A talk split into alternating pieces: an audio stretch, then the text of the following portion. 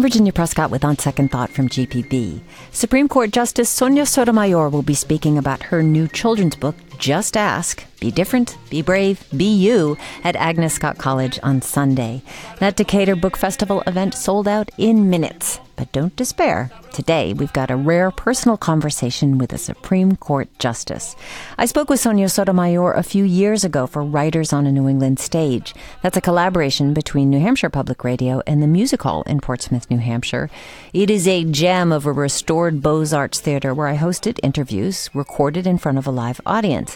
It's great. There's an in house band, the audience submits questions, it's a real party. So let's get to it. When President Barack Obama nominated the first Hispanic and third female Supreme Court justice back in 2009, he championed the real world experiences of a woman born to Puerto Rican immigrants and raised in the housing projects of the South Bronx and Queens. Sonia's father was a factory worker with a third grade education who didn't speak English. But like Sonia's mother, he had a willingness to work hard, a strong sense of family, and a belief in the American dream. When Sonia was nine, her father passed away, and her mother worked six days a week as a nurse to provide for Sonia and her brother, who's also here today, uh, as a doctor uh, and a, a, terrific success in his own right. Uh, but, but Sonia's mom uh, bought the only set of encyclopedias in the neighborhood, sent her children to a Catholic school called Cardinal Spellman, out of a belief that with a good education here in America, all things are possible. Sonia Sotomayor went on to excel at Princeton and Yale before embarking on a legal career as a public prosecutor, a private litigator, and eventually a judge. In 2013, she published a remarkably candid view of her life before being named a justice in her best selling memoir, My Beloved World. I have ventured to write more intimately about my personal life than is customary for a member of the Supreme Court, she writes in the preface of My Beloved World, and it is an unvarnished glimpse of her material poverty, of managing the chronic illness of diabetes from the age of seven, her father's death from alcoholism, and the psychic wounds of feeling like an outsider at Ivy League universities. Sonia Sotomayor's rise to the nation's highest court is a story of fierce determination, unflappable will, and considerable self knowledge, attributes all on display to the sold out crowd at the Music Hall in Portsmouth. In fact, the Justice had traveled overnight through a heavy East Coast blizzard to get there. Justice Sotomayor, today people were asking whether or not this event would be held tonight, you know, whether you get through the snow. And I said to my colleagues, I read this book. This woman can do anything. but if you read the book, you know it's always with help. Right. And I surround myself with wonderful people. And the wonderful people who got me here are public servants. The United States Marshals that were with me in Pittsburgh last night and who heard that my plane was canceled and they figured out a plan of driving me last night from Pittsburgh to Philadelphia. It took us eight hours. You know, in this day and age when we're sometimes disappointed in the way government functions, um, it is really important to remember that we have public servants who do their job in heroic yeoman and yeowoman like ways, and who are dedicated. I thank them.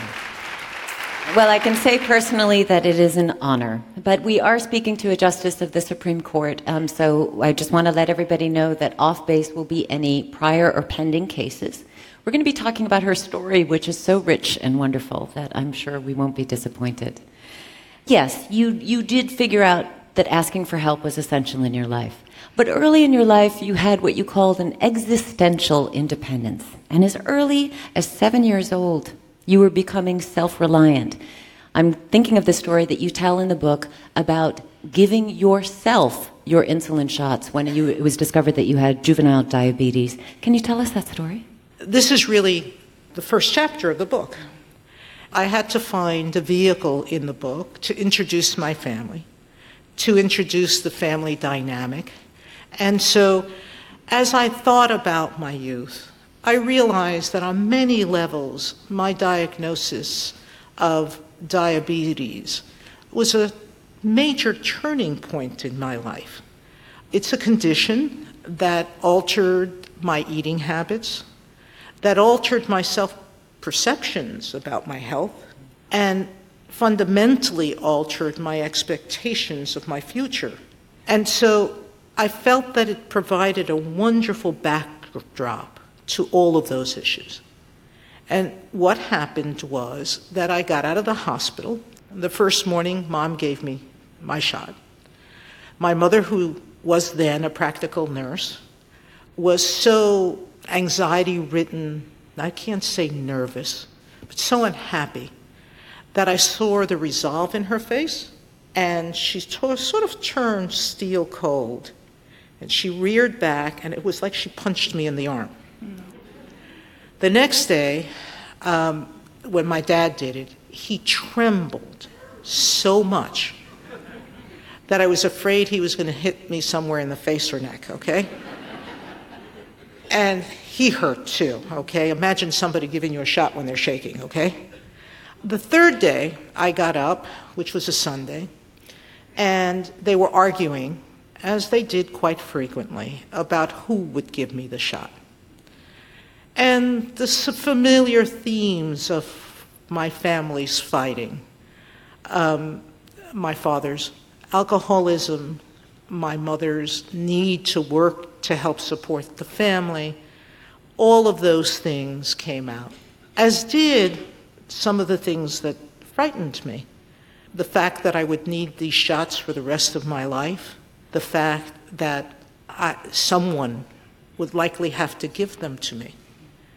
And as I was listening to this, I realized that what they were saying was that I was going to not be able to stay with my grandmother, who was my refuge and my protector in life.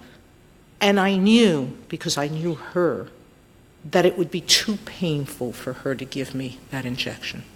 And I knew I had to do it myself. You're listening to my earlier conversation with Supreme Court Justice Sonia Sotomayor, recorded live for the Writers on a New England Stage series. And a note here that we did record the conversation when Justice Antonin Scalia was alive and before Justice Anthony Kennedy retired. Well, you talk about your experiences and, and the insecurities that plagued you uh, as you were growing up, or especially when you went into Princeton, entered the Ivy League, the things that you I were so unsure about. them. I'm on the Supreme Court and I'm still insecure. People talk as, I've, as though they've left me, okay? Um, I, I, no, I, I talk about in the book that, that insecurities are a constant part, I think, of most people in some form. Mm. I, I, think if you, if you don't feel a little bit of anxiety in a new setting, then there may be something emotionally wrong with you. um, only because I'm only jesting, but I think any new experience brings the unknown. There was also a lot of your culture that separated you from at least your peers at that time in the Ivy League, certainly. Absolutely. I had vastly different life experiences from most of my classmates at Princeton. Well, and I'm also wondering about now. I mean, you write in the book about your grandmother, this warm, wonderful woman you just described, your abuelita, conducting seances, I guess, is, for lack of a better word. She was a healer. She would channel spirit voices. I'm just she one. my grandfather. Well, how did that go? I, I, can't imagine that being in Chief Justice John Roberts' memoir for some reason. so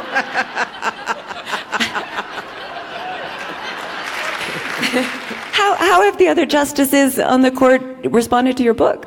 I, this is very funny. uh, you know, one of the purposes of my book and, and why I chose to be as candid as I was is I have learned through the school of hard knocks, and I described some of it in my book, that there's a cost for hiding things from people. Mm and that there's an advantage to sharing with people. When you show people your vulnerability, more often than not, I'm not going to say always, but more often than not, people will open themselves to you. I tell this story because reflective of that was the fact that my colleague, Ruth Bader Ginsburg, Justice Ginsburg, every time she read a couple of chapters, when she next saw me, she would share something that was similar in her life. Mm. Others, like Steve Breyer, said to me, I think I understand you now. Um, others haven't said anything, but I think that's just. I'm sure they've had thoughts about my grandmother and thoughts about me, but I, have given them the opportunity, if they choose, to open themselves more to me, and some have. Well, of course, you all bring to it your own experience, and I, I was fascinated to read about when you did finally get to the Ivy League. Um, you actually didn't know what the Ivy League was. I'm curious about other things you feel like you didn't know, and maybe a little bit about that first Ivy League experience. I was really amused to read about your first visit to Harvard. I took a train to Harvard, and it was a rainy, soggy day. I was drenched by the time I got off the train, and I'm looking around Boston and I'm in Cambridge, and I'm thinking to myself, this is as much a city as New York City is. But at any rate, I walk into the office where I was meeting the person who is going to be interviewing and talking to me.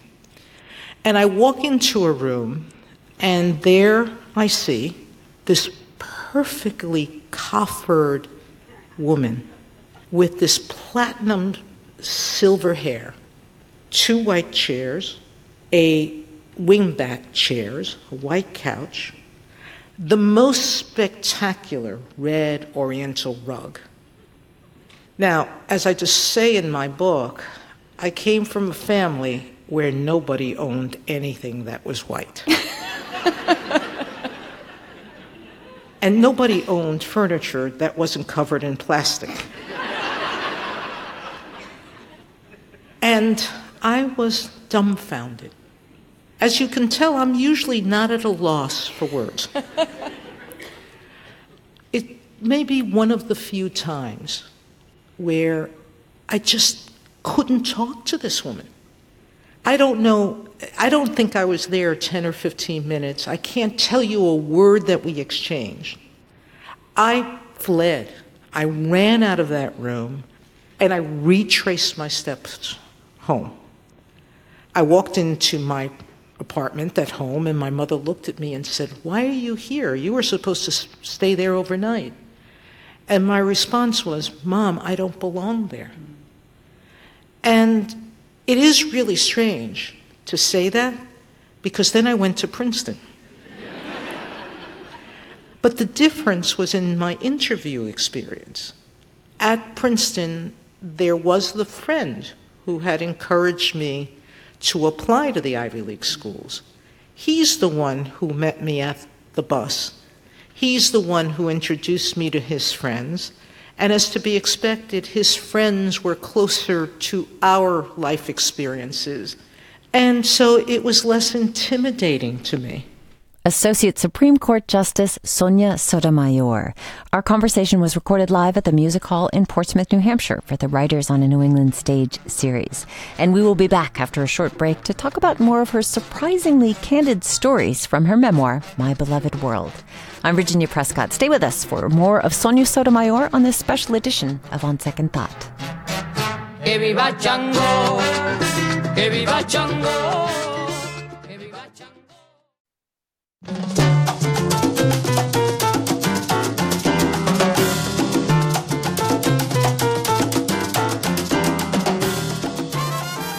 I'm Virginia Prescott, and we are back with On Second Thought from GPB and Sonia Sotomayor. The Supreme Court Justice's appearance during the AJC Decatur Book Festival this weekend sold out in minutes. But we are giving GPB listeners a rare chance to hear her talk about how she came to sit on the nation's highest court, and that is thanks to the generosity of the Music Hall in Portsmouth and New Hampshire Public Radio. They're co producers of the Writers on a New England Stage series, which I hosted for years. Sonia Sotomayor is the first Hispanic Supreme Court justice, the first to have thrown out the first pitch at Yankee Stadium, and the only one yet to appear on Sesame Street. Here she is counseling Abby Cadabby on career choices. A career is a job that you train for and prepare for and plan on doing for a long time. Ooh, I know a career that I want to have. What's that? I want a career as a princess. Career! Abby, pretending to be a princess is fun, but it is definitely not a career. It, it's not? No. Justice Sotomayor may also be the only Supreme Court justice who walked to school on pavement littered with discarded syringes and tourniquets. Her path from housing project to Ivy League to prosecutor to litigator to judge is the subject of her 2013 memoir, My Beloved World.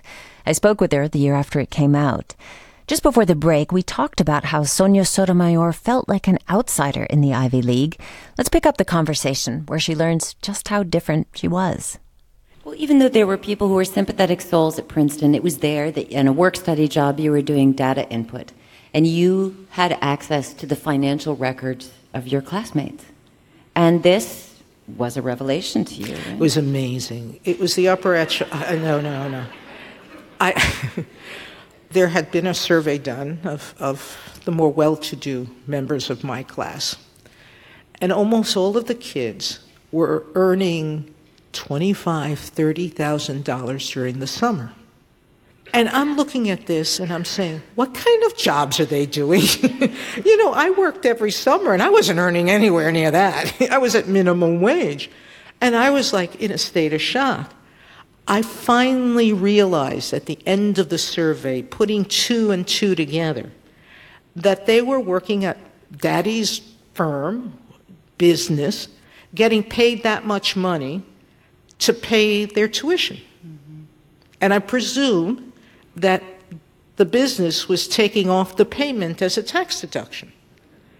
I, I think the government has closed that loophole but this was the early part of this sort of thinking. And I was shocked at the amount of money that I saw people earning. Look, I made a friend in Princeton, an African American man who I ended up liking a whole, whole lot. He was from a, well, not a military family. His dad was in the military. But his dad and his uncles were all doctors. And he spent an entire bus ride back to New York with me, complaining about the fact that he was the son of the poorest member of their family because all of his uncles were in private practice making much, much more money than his dad. And at one point, I got up the nerve to say, So, how much is your dad earning in the military?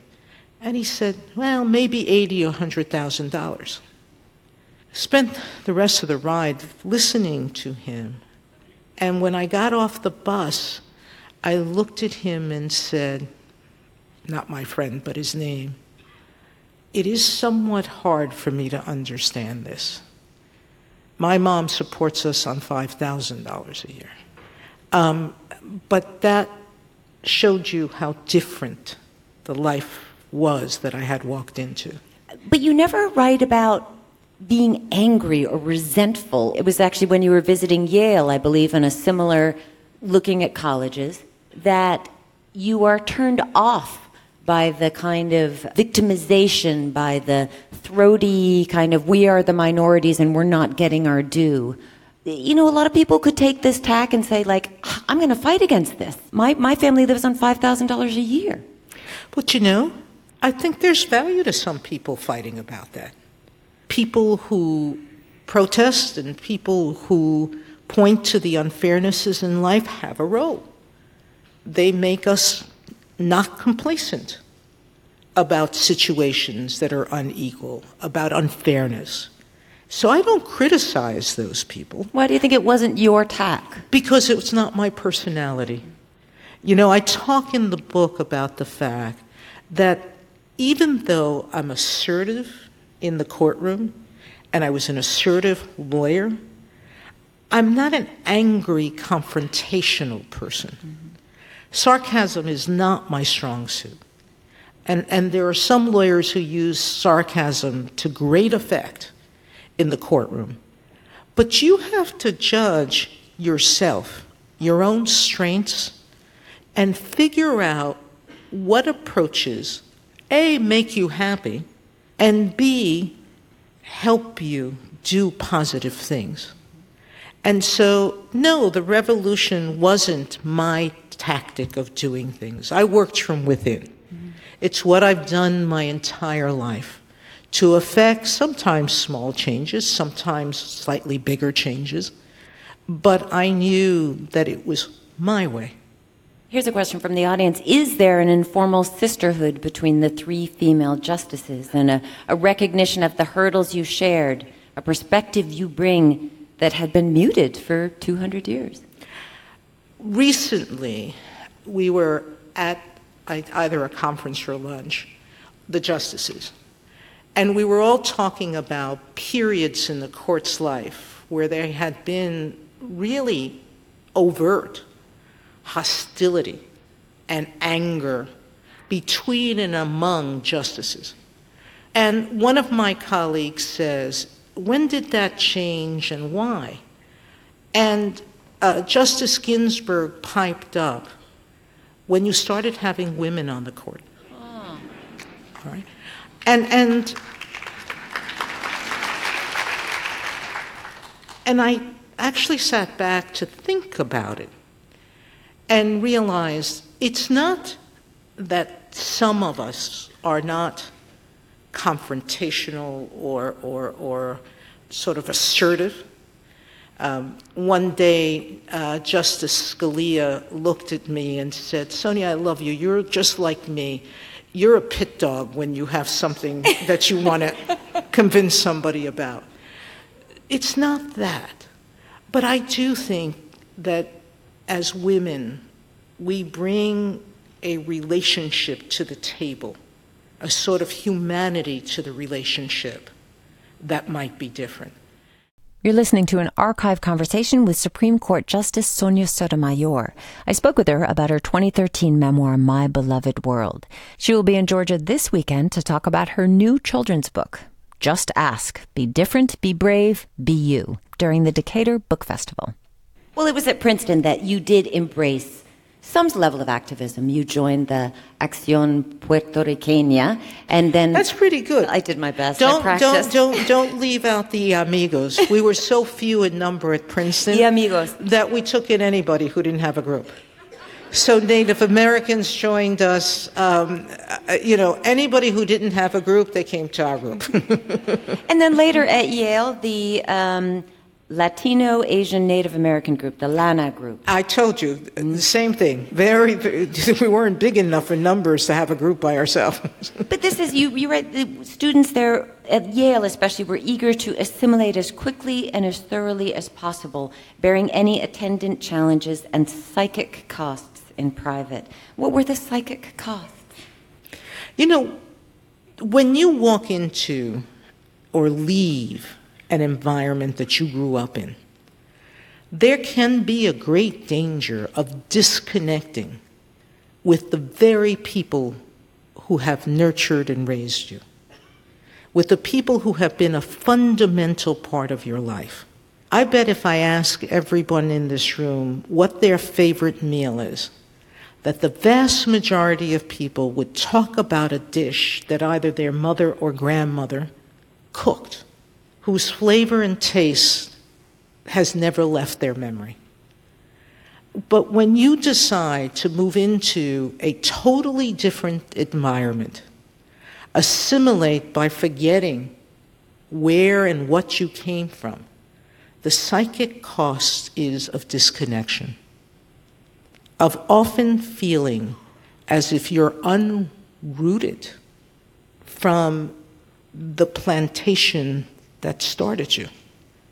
That's why I think it's a, it, it is important and has been to me never to forget where I came from, what I've been a part of, and to learn how to live in the worlds that I've entered. And so for me, it was a fine balance, but one that I have maintained throughout my entire life.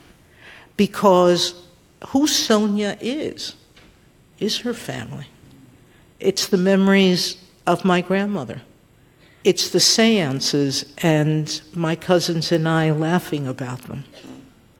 It's my grandmother's uh, rice and bean soup that no one has ever duplicated. but do you feel that those cultural awarenesses have had a positive influence on your fellow Supreme Court justices? And if so, how? You know, at the end of my first year, um, the law clerks put on a roast of the justices, and we all attend. Um, that first year, part of the roast was introducing me and roasting me for my entry into the court. And it, the show ended with one of the law clerks taking me out to dance salsa.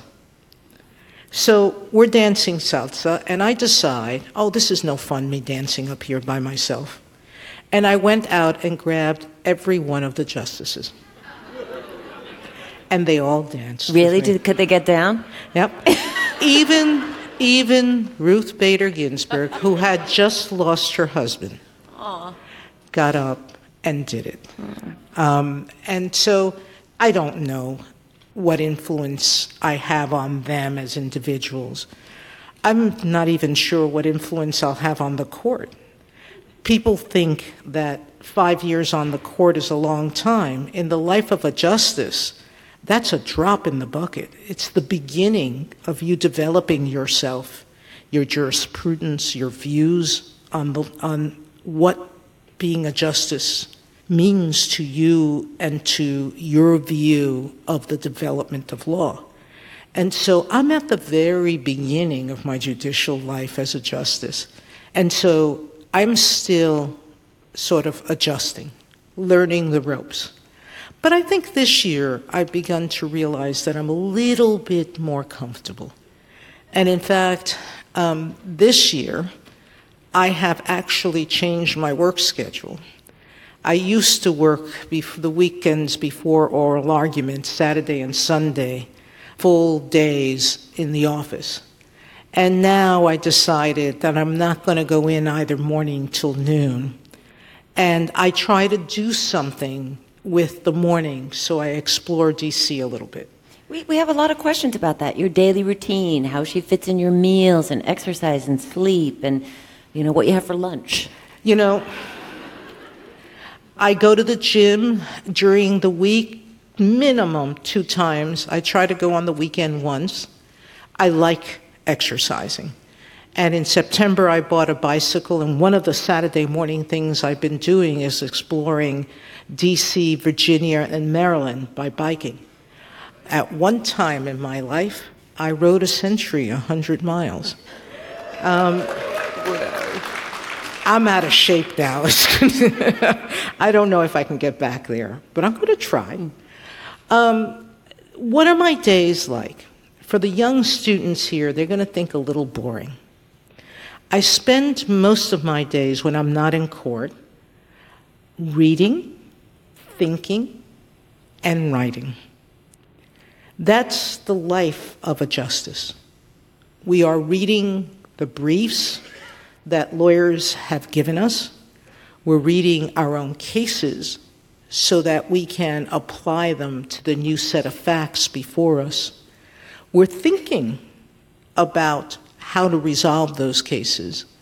And we're writing not just opinions, often we're writing memos to each other. The memos can have to do with our views of a draft that someone else has circulated. Um, or other times it's an issue that has arisen in a case that we're considering whether we're going to take it and hear oral argument. But in the midst of all of that, I'm meeting with groups, and we get hundreds of thousands of people who visit the Supreme Court. I invite everybody in this audience, if you've never been to your nation's capital, our nation's capital, go. First of all, it's one of the few cities that I've been to where virtually all of the museums are free. It's also relatively affordable. But more importantly, the capital affects you because the things that happen there affect your lives. The Supreme Court gives wonderful tours, so does the Capitol. Almost all of the public buildings, like the Library of Congress, is the most amazing tour you could ever take. If you haven't been there, then you're missing the greatest library in the world. And so my day, yes, sounds boring unless you recognize that what I'm doing, I'm passionate about. Being a voice in making some of the most important legal decisions that face the country is an incredible privilege. And because it is a privilege, it's important for me never to abuse it, to be as well prepared in making my decisions as I humanly can be, and to spend as much time as I need reading, thinking, and writing, so that at least my vote is well informed. Thank you. Associate Supreme Court Justice Sonia Sotomayor there talking about the responsibility of serving on the nation's highest court. Our conversation was recorded live at the Music Hall in Portsmouth, New Hampshire for the Writers on a New England Stage series. We will be back after a short break to hear more from her memoir, My Beloved World, hear her advice to young girls growing up today, and why it's not easy for a Supreme Court justice to date. I'm Virginia Prescott. Stay with us for more of Sonia Sotomayor on this special edition of On Second Thought.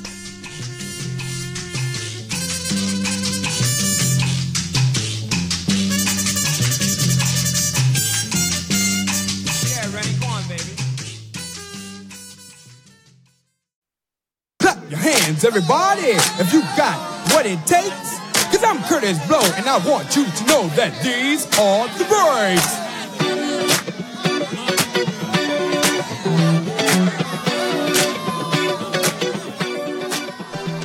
We're back with On Second Thought from GPB. I'm Virginia Prescott. The Supreme Court is the most mysterious of government institutions. We do hear the oral arguments and decisions, but know little about the dynamics inside of the chambers of the nation's highest court. Well, today, a rare chance to hear Sonia Sotomayor. This is from my earlier conversation for Writers on a New England Stage. As a sitting justice of the Supreme Court, she would not comment on cases, but did talk with me in front of a live audience about her personal story and inner life, all covered in her memoir, My Beloved World. We included some questions submitted by the audience at the Music Hall in Portsmouth during the tour for the paperback version of her book in 2014. Earlier in the show, we spoke about some of the relative disparities and challenges which shaped her, and in some cases, hardened her. I asked her about a pivotal moment she covered in the book. She'd graduated from Yale Law School and was gaining fluency in the real world justice system as an assistant district attorney in Manhattan. She describes growing increasingly distant from her own heart during that difficult job and was given good advice about connecting to the humanity of those on trial and those deciding their fate. The DA's office was broken up into what others would call uh, divisions or departments. And I was in a trial division or department, the bureau. One of my bureau chiefs I went to talk to after I lost two cases back to back. And he sat me down and he said, Tell me what you did. And I recited the evidence in both cases, and he was very patient listening to me. And I looked at him at the end and I said, I shouldn't have lost these cases. I don't know why I did. And he looked and he said, You haven't convinced the jury that it was their obligation to convict. What meaning what? Even, well, you know, when he explained it to me, it made eminent sense to me. It's hard to judge another human being. There is nothing easy about sitting in judgment about the facts of a case that may affect deeply another person. And judges can tell jurors all they want don't think about the punishment, that's my job. but I think most jurors, it enters their mind. And what my bureau chief was trying to explain to me, and which he did explain to me, you have to, in the trial, get jurors to understand that it is their civic responsibility to convict if the evidence is proven beyond a reasonable doubt. And the only way you can do that is to show them your passion about being right and to show them your integrity in the work as you're presenting it to them. And I never lost a case after that. I took his advice and thought about how sort of black and white and, you know, this is the evidence. The facts, ma'am, the facts, ma'am. You, you remember Dragnet, right? Um, that's what I had been as a prosecutor up to that point. But I became a different lawyer. I understood that lawyering is about persuasion. It's about convincing people that what you're saying is right. And so that changed me as a lawyer. And I think ultimately it helped change me as a person because I realized that those attributes, passion, connectivity with people, those are life skills. And they're life skills that draw you closer to people. Well, I'm thinking about your narrative of your marriage. You were married when you were quite young. And high school sweethearts. High school sweethearts, mm-hmm. right? And you started the job at the DA's office, working really hard, trying to get your find your feet, and your marriage broke up. And you you you say that it was the demands of the job, and your husband felt that you didn't really need him. Of any passage that created more controversy among all of my readers, it was that passage. What, really? Why do you think? Uh, um, as most of them explained it, and, and it was more controversy by the women in my life. You know, I had a number of women friends who read the book, the draft of the book. First of all, some feared that I would scare off any other potential man in my life. That was some of the guys, okay? And then some of my women friends thought that it might feel insulting to some other women mm-hmm. for me to say that need shouldn't be a part of love.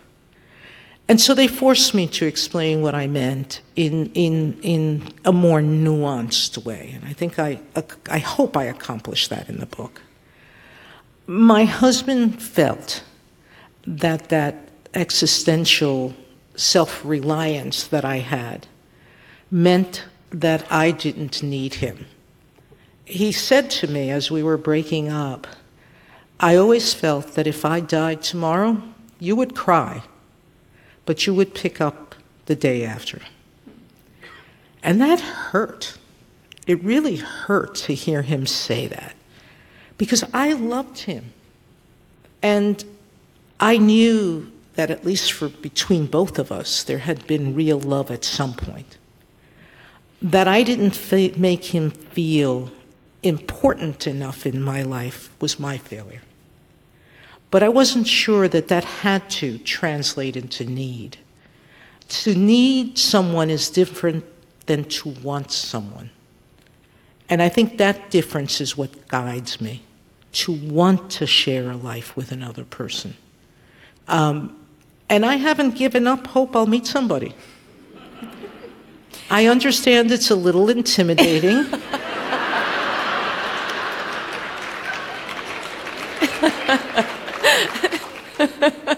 but I am the eternal optimist. Well, I think it must be it must be difficult after growing up as you did, even though you had examples of true warmth. You also had a lot of pain. Um, you had a, a, very beloved cousin, Nelson. You say we were, you were almost twins when you were kids, who became a heroin addict and actually died of AIDS. I'm so sorry because the, the descriptions of him are so warm and beautiful. Can I tell you a story? Please. Um, the only person who I shared besides my brother and my mother, who I shared a draft of the book with, was Nelson's sister, my cousin Miriam. When you read the book, and I hope you will, you'll know how important she is in my life, and she's an amazing woman. But I felt I needed her and her mother's permission to share Nelson's story with the world. Miriam apparently read the book. She started after dinner one night and spent the entire night and through the night reading it. And the next morning, she called me up and said that after she finished it, she couldn't stop crying. She said she had talked to her mom and that they had both agreed that I was bringing Nelson back alive and that I was giving his life the potential of meaning. And she said that if his story could help even one child avoid his path, then it was worth telling the story.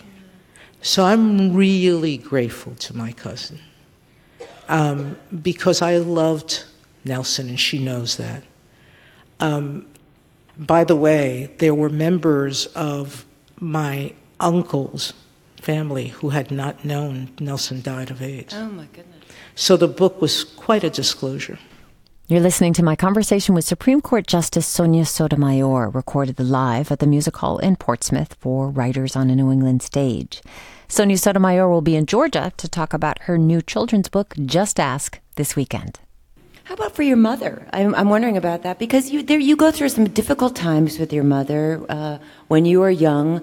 You mentioned your father was an alcoholic. She worked a lot. She may have kept herself out of the family, uh, out of the household anyway. And there was a sense of abandonment there. What, what does she think of this book? My mother, um, like Justice Ginsburg, because of her aging eyes, can't read in one sitting. So she was reading it. She read it in three installments, three consecutive nights. And every night she called me crying. The first night she ended with chapter seven, which is my favorite chapter of the book. It's a chapter of my mom's life. What I don't know if I got across enough in the book or not is that my mom and I spent a lot of time working through our relationship. We really had worked at coming to terms with each of our emotions, not just about each other, but about the life that she had had, I had and was having. And I knew that by the time I wrote this book, that my mother would understand. And she did. Um, my mother said that when she finished the book, that she heard my voice in her ears. So I knew that the book had really gotten my voice in. Well, you're you so vividly speak of growing up, and, and at a point in the book, I think it maybe when you were working for the DA, you realized that what I learned in my childhood among the Latinos of the Bronx proved to be as relevant to my success as Ivy League schooling was. Now, I wonder about that, those experiences, and I've got a question here from the audience that may actually ask this in another way. It says, I grew up in the Smith Projects on the Lower East Side of Manhattan. I was the only sibling to leave the projects and wondered what you thought about the resiliency in people of our backgrounds. A teacher believed in me. You'll read in my book that I believe that no successful person exists unless they find that one teacher, that one person in their life who believes in them. Mine was my grandmother. She gave me unconditional love. Your teacher must have given you confidence. You don't live in the world that you, I grew up in, in public housing in South Bronx, which is Fort Apache. Some of people here may remember that Fort Apache, when I was growing up, was the most crime ridden neighborhood in the nation. It's a hard life to grow up in that neighborhood.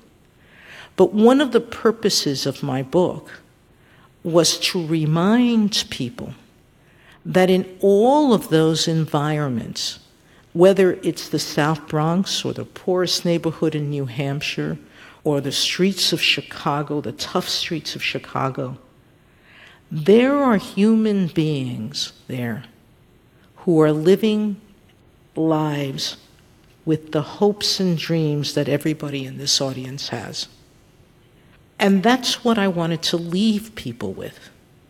You got to look behind the crime and the drugs and the dirt and the deteriorating buildings, and you've got to look at the faces because many of them are like you.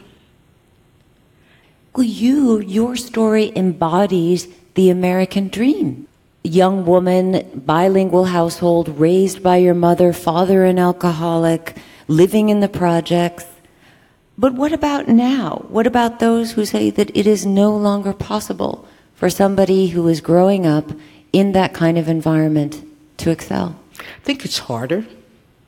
I think it's harder in part today because the quality of education in those neighborhoods has deteriorated substantially. Mm-hmm.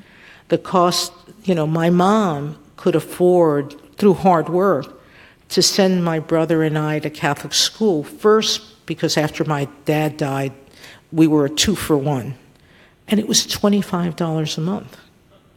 I think it's harder because we don't have people, some people in these neighborhoods who are actually working directly with kids to help them see a different world and a different life. One thing that was wonderful me the, for me in the projects is we could play outside during the day. There were no no areas like we couldn't go into stairwells because there was always uh, paraph- drug paraphernalia in the, in the stairways. But during the day, the neighborhood was safe. That doesn't exist today. You were nine years old when your father died. Got a question from the audience. What advice you would give to a nine-year-old girl today? Learn to have real fun. Let me describe to you what I mean by real fun. I think that there's nothing more exciting in the world than to be curious about the world to learn something new every single day of your life. Because when you do that, it's exciting. It's exciting to share information with people. It's exciting to know something you didn't know the day before. And sometimes it's useful. So have that kind of fun. Playing games is lovely. I play poker. You know why I play it? Because it lets me use some of my strategy and math skills. Because you have to calculate the odds of winning. Every time I'm playing with people, I get to learn something new about how to play the game better. And that's what I mean about fun. Be curious about the world. And the second bit of advice I'm going to give you at nine year old you feel better when you're being nice to other people. It is really meaningful when you do a kind thing for someone else. Sometimes all it takes is seeing someone sad and saying, I'm sorry you're sad. If you can go to sleep every night and say, What did I learn new every night? And every night say to yourself, What nice thing did I do today? How did I help somebody? You're going to have a really incredible life. You're going to be successful. You're going to have good friends. And at the end of the day, you're going to like yourself. And I don't know that there's much else to living than to end up liking you. Justice Sonia Sotomayor there with some wise words for a nine year old girl. I spoke with the Justice during her 2014 My Beloved World Tour for Writers on a New England Stage. That's a partnership between the Music Hall in Portsmouth, where our conversation was recorded, and New Hampshire Public Radio. It really is a terrific series of author interviews, and there's a link to see photos from this conversation and find more interviews in the series. That is at gpbnews.org. No estás más a mi lado, corazón. En el alma solo tengo soledad. Justice Sotomayor will be in Georgia during the AJC Decatur Book Festival on Sunday, September 1st to talk about her third children's book, Just Ask. The executive producer and live stage presentation director for Writers on a New England Stage is Patricia Lynch. Live sound recording and mixing by Rachel Neubauer. The broadcast was produced for NHPR by Maureen McMurray. On Second Thoughts, Jake Troyer was our remix master. Abundant thanks to Brittany Wasson at the Music Hall and Deb Turner and Taylor Quimby at NHPR for making this possible. Music from today's show from Ray Barretto, Kurtis Blow, Selena Gonzalez, and Guadalupe Pineda. I'm Virginia Prescott. Thank you so much for listening to this special edition of On Second Thought.